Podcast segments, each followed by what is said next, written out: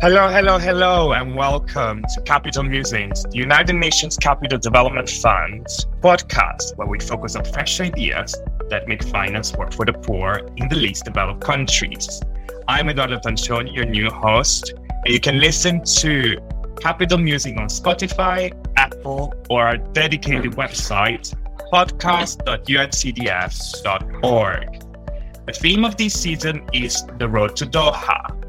In the lineup to the fifth conference of the United Nations for the least developed countries to be set in Doha, Qatar in 2022. Today, I have the pleasure of meeting Mr. Fahad Ifaz, CEO of iFarmer. iFarmer is a startup that aims to build Bangladesh's most efficient and largest agriculture finance and supply chain platform to improve the lives of the farmers, retailers, businesses, and consumers in a meaningful way. Welcome, Fahad, to Capital Musings. How are you doing today? Doing well, and thank you for having me here. Absolutely a pleasure. So, Fahad, describe your life journey thus far in three words. What brought you to working on sustainable development? I have worked almost for 10 years agriculture development. And I have seen the resilience of the people, especially the farmers. And there is a huge business opportunity and there's a large untapped market that can benefit the farmers as well as the entrepreneurs who wants to develop a sustainable uh, business model. And throughout this development, almost 10 years, I always felt that we need to build solutions which creates a win-win solution situation for the farmers as well as the entrepreneurs. And that could ultimately lead to a sustainable opportunity where the opportunity is created by the entrepreneurs for the farmers, but eventually they work as partners. And that thought, uh, that idea has led me to start iFarmer eventually. Thanks so much, Fahad. So basically, it's very similar to what UNCDF does in the sense that I really like how you described it building solutions that work for farmers and entrepreneurs through iFarmer. So, can you tell us a bit more about what iFarmer does?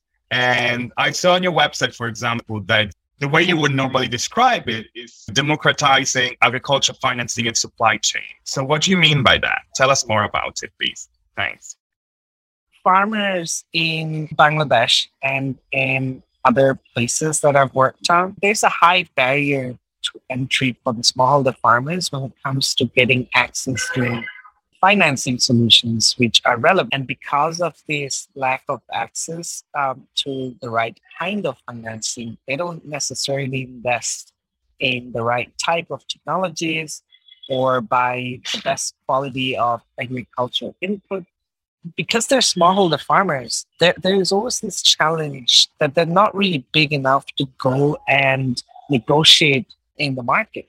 So usually they rely on small traders in their locality to sell their product. Now, there, there's a long chain that starts with those small traders. And depending on which value chain you're looking at, particularly in Bangladesh, there's about five to seven layers intermediaries before the product or the produce reaches the end consumer. And most of the revenue that the farmers could get gets distributed between these intermediaries. So even if the consumer is paying a decent price for the produce says they're buying, the farmers eventually does not really get that much. So the reason we want to democratize agriculture financing and supply chain is that making it easy for the farmers to get access to these financing making it very easy for a funder to find these farmers and, and be able to fund them, whether it's it's a retail investor or an institutional funder. And then for these farmers it, on the supply chain side, they don't have to face these high barriers when it comes to selling their products.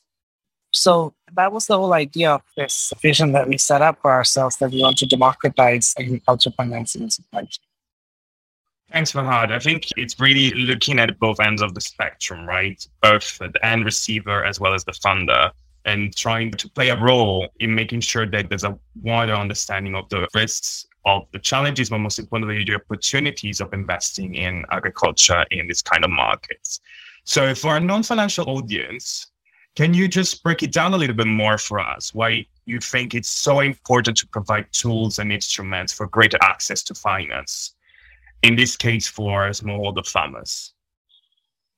Right. In in a country like Bangladesh, almost 70% of the smallholder farmers don't get access to formal financing, which what it means is that they don't really get access to a bank. So typical farmer won't even think of walking to a bank and asking for a loan. A, because they don't necessarily have all the documentations and they understand all the paperwork that a bank requires. And B, also, it's very difficult for the banks to cater to the farmers. Some of these banks are, are probably not even in the vicinity of where the farmers are. So the farmers have to travel far. And usually they don't want to take the trip because, let's just say, they don't really feel confident to go to these uh, financial institutions. So where do they get their money from? So they usually go to local money lenders who charge a really high interest rate that could go up to 35% um, you know, annual interest rate, which is very difficult. If you're a small, the farmer, and you have to pay whatever money you've taken and pay an annual interest rate of 30%. That's really high. Then there's microfinance, right? Because Bangladesh is definitely one of the pioneers of, you know, as a country, it has sort of pioneered the whole idea of the institution of finance. But the challenge with microfinance is that it was never really designed for agriculture. And let me give you a quick example. So if a cattle farmer takes loan from microfinance, the microfinance system works in a way that you have to pay back your loan installments on a weekly or a monthly basis. If I'm a cattle farmer, I can only get the money when the cattle has matured after six months, and then I get the cash in my hand. So it's very difficult for me to be able to pay those weekly installments or monthly installments. So that is the challenge for these farmers with access to finance. Indeed, Fahad. Indeed, I think this last point that you make, I just want to reemphasize that the delay that one made sense, both from funders as well as from the end receivers themselves, or small farmers themselves, to really see the return on the investment, the time that is needed to to get that going. And it's not immediate. It takes a little bit of time. So institutions like yours are really there to make sure that you, you bridge this gap that you really get discussion going and also start providing the sender receivers with the tools to access those and to access these initial like seed funding in order for the businesses to grow so you've touched upon also other elements that are very peculiar when it comes to agriculture, food security in less developed countries. Can you tell us a little bit more largely what do you think the future of food could be to you? So that two things. So there's an interesting phenomenon that I have been watching. So when I when I go and visit the farmers in rural communities and I ask the farmers that do they want their children to get into farming and agriculture? Nine out of 10 will say, no, we don't want our, our children to get into agriculture. When I go and talk to the children, they want to get into agriculture. 10 out of 10 say, no, we don't want to get into agriculture. So that there's a question that keeps circling in my mind is that these farmers are probably in their mid 40s, 50s. Then after them, who will become the next generation of farmers? And the main reason that their children and people, the new generation of farmers who can become new generation of the I mean breed of farmers, they're not really interested is because it's a really back breaking job. Dog to dusk, you're working to produce things that requires invest a lot of their time and their effort, but the return is not really catching up to their effort. So the future of food especially in countries like Bangladesh and others, we have to create opportunities for these next generation of farmers to feel interested motivated to come into farming. And the way we can do that is to enable the sector, the agriculture sector, by helping them to adopt efficient and relevant technology. That has to be there because with technology you can cut down you know a lot of these effort that they're now putting into like minimal effort probably required if, if you adopt mechanization you adopt precision agriculture and you remove a lot of uncertainties from the farming activities. So for countries like ours if we have to grow food for the future generation we need to be able to help and enable these farmers to adopt better technology because only then we will be able to produce more food and not only produce more food, but also be able to produce food that are more nutritious and create a better quality of because right now again the farmers are not necessarily concerned about the quality of because they're more concerned about other things which they should not be concerned about it because there's technology available these days. But are they able to adopt this technology? Probably not yet, but we have to work on that side of things. Thanks, Fahad. So, do you think that it's more like a lack of information? Is it more like lack of access to new technologies? What do you think is hampering for these message to thrive and to be felt, you know, sexy again by local communities, especially young people? What do you think the social dimension of this change for the past 40 years. Why do you think that is, especially in Bangladesh? So, Bangladesh, of course, we have invested a lot in terms of production technology, like R and D on know, hybrid seeds, better way to manage the crops and stuff like that. But what we haven't really done is also build. Of course, we did not have the resources to build the infrastructure around the agriculture sector. And again, by infrastructure, I mean access to technology, and specifically like you know, access to smartphone, access to internet. But again, of course, Bangladesh is doing really well when it comes to like, you know, generic population to be able to get access to you know, smartphone internet. But probably agriculture needs a bit more focus so that farmers have access to information more easily they can use the internet, they can get access to you know, certain services using their smartphones. And probably that is something that we have not necessarily focused a lot on. Most of the investment in agriculture has been done on the production side of R&D and also a lot of things, a lot of subsidy goes into agriculture. But now I think we should be also adding particular focus on being able to make smart farming and a core thing for the current farmers and the next generation of farmers so that they can make smart decisions using technology. Thanks so much, Fahad. If I may, I think that you really, really captured the need to formalize a little bit more all these different tools and to make them available at the fingertips of any farmer, any person, any, especially rural communities, so that we can revamp a little bit the idea of what agriculture means, of the importance of uh, nutritious foods, the importance again of the quality of foods that we bring to the table, or the quality of foods that we grow. So this is a very historic moment for LDCs like Bangladesh. We're approaching the fifth conference uh, for the of all countries to be held in Doha, Qatar in 2022. So, what do you think are the main priorities that us, as development practitioners, we should be focusing on in the lead up to the LDC 5? And most importantly, for countries like Bangladesh that are approaching graduation from LDC status, what are the main priorities? What are the main needs that we should all be focusing on in the next decade? Definitely the country is already investing in better healthcare, education, infrastructure. Those are definitely important.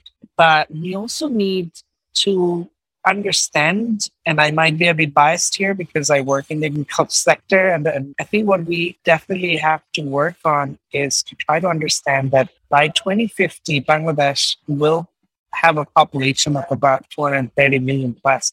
But Bangladesh is a, is a really small country. I think I read it somewhere that Bangladesh is roughly the size of New York, a little, probably a little bit bigger than New York. With a population of right now, which is 170 million, which will reach about 230 million plus by 2050, a major challenge definitely is that we are losing land because of a higher rate of urbanization so we mm-hmm. need to understand how are we going to produce our food in the future? Because if we can take that burden off, then we don't, we can produce our own food, we are self sustaining, then there's more opportunity to use the resources, the public or the private resources, to be able to continue to invest in these other sectors, as I said, healthcare, education, better roads, infrastructure, access to internet, and basic utility services. Because if we become like a importer of, of food, then a lot of the money that we can invest in these other sectors have to be utilized to import food. So that is something that we have to really consider as we graduate LDC and we continue to, you know, look at the opportunities that a low income country can look forward to. Investing in local production.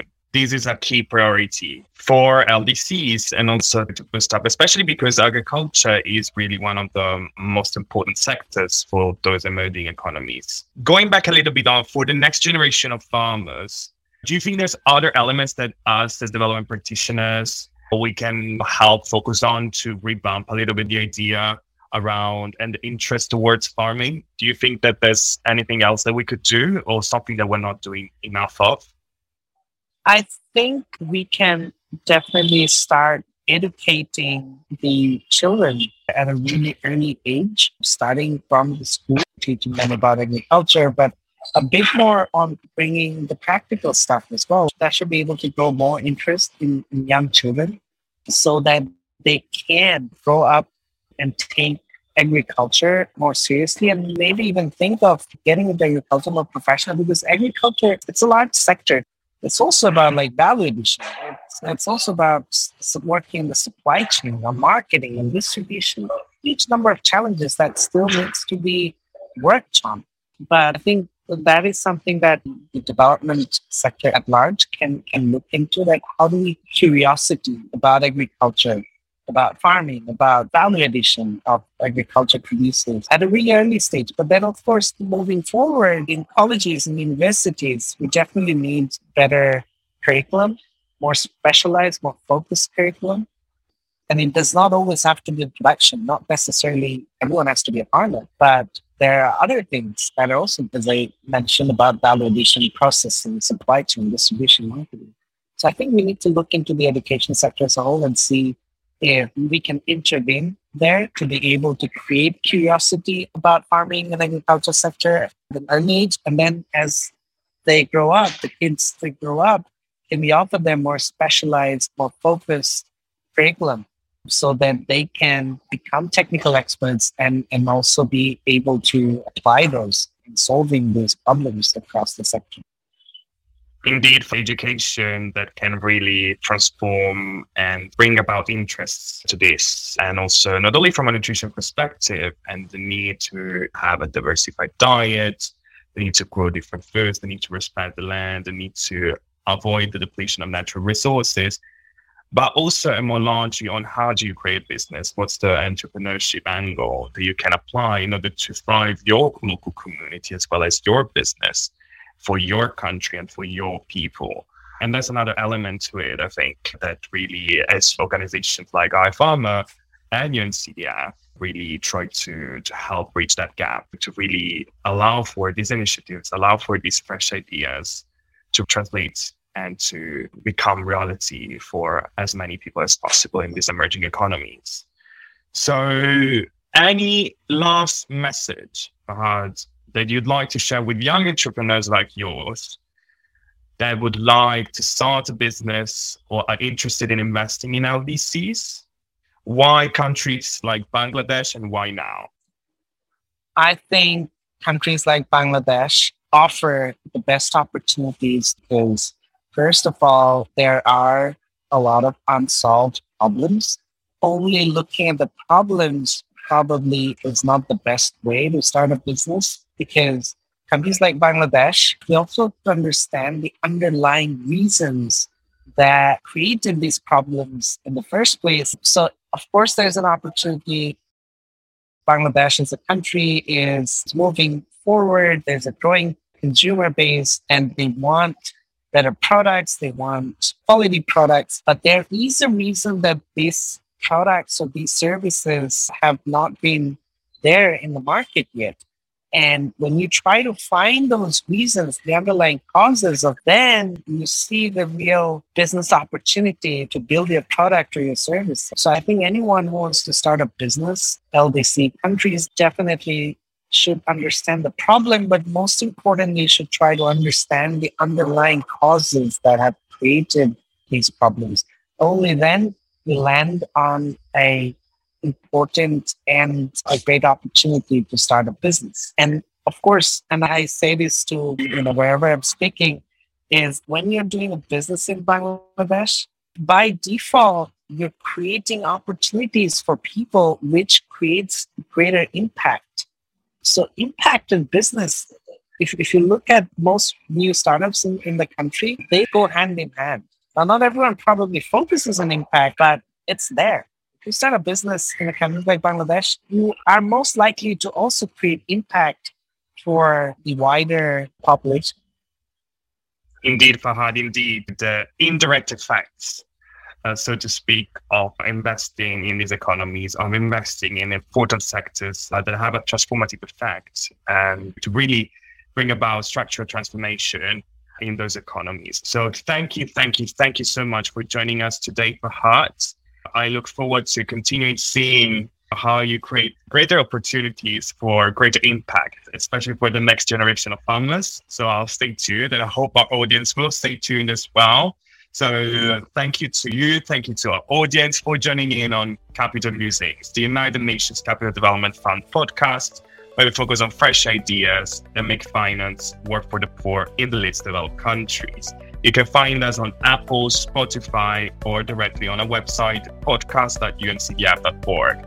Please leave a message, please leave a comment. If you have any questions or if you have any suggestions, please feel free to throw in some DMs to use the hashtag Capital Musings. And we read everything and we're really looking forward to your comments.